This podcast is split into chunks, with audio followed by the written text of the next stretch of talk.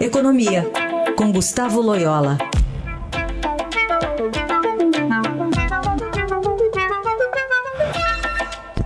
Tudo bem, Loyola? Bom dia. Bom dia. Hoje o Estadão está destacando aqui que o auxílio menor né, e o desemprego em alta, lembrando que o auxílio né, de 300 reais começa a ser pago já hoje, as, as primeiras parcelas né, serão quatro do auxílio emergencial de 300 reais é, fica cada vez mais difícil vislumbrar um futuro ou uma retomada econômica da maneira que se planejava ou que se via a possibilidade no início. É, como é que o senhor pode ajudar a gente a entender é, esses desdobramentos e o que está em jogo nessa retomada né, pelo, pelo lado dos investidores? Bom, é, vamos ver, primeiro, é, é, o aumento do desemprego, ela ocorre porque aumentou, aumentou o número de pessoas que estão procurando procurando emprego. E, e, isso tem a ver com o, o, declínio da, do isolamento social. As pessoas começaram a, a sair de casa, enfim, maior liberdade de, de movimentação, portanto, estão procurando emprego. Né? E a estatística de desemprego, é, ela leva justamente em conta é, o número de pessoas que estão é, no mercado de trabalho, estão procurando emprego, versus é, aqueles que é, estão ocupados, estão empregados. Então, é natural, era esperado, né, assim, que a taxa de desemprego aumentasse. É, é, evidentemente que não é só o fim do o, o relaxamento do isolamento social que faz com que haja esse aumento da procura por emprego. Há também, evidentemente, é, como assinala a matéria, a, a, o fato da redução é, do, do, do, auxílio emergencial, né?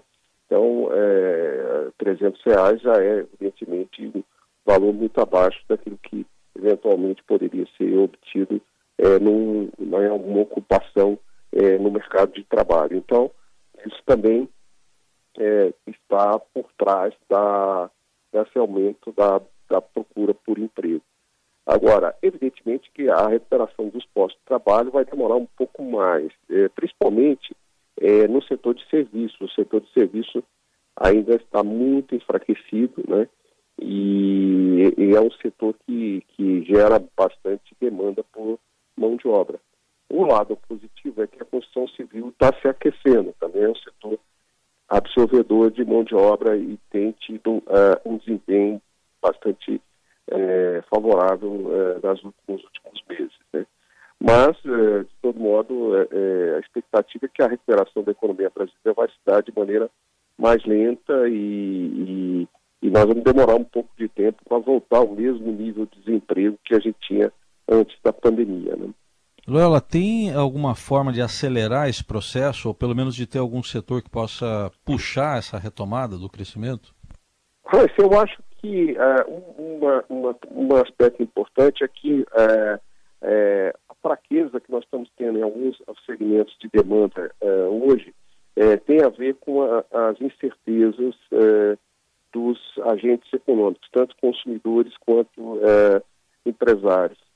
Essas incertezas, elas primeiro têm aí uma, uma origem na própria incerteza quanto ao futuro da pandemia. Né?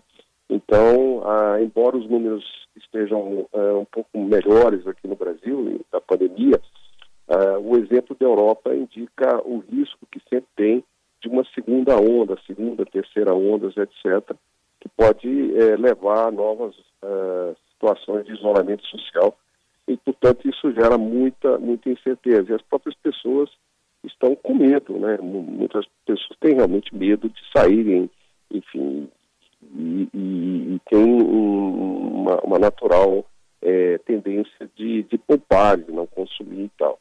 Então, somente aí a descoberta de uma vacina eficaz, né, é, que acho que pode afastar essa, essa incerteza.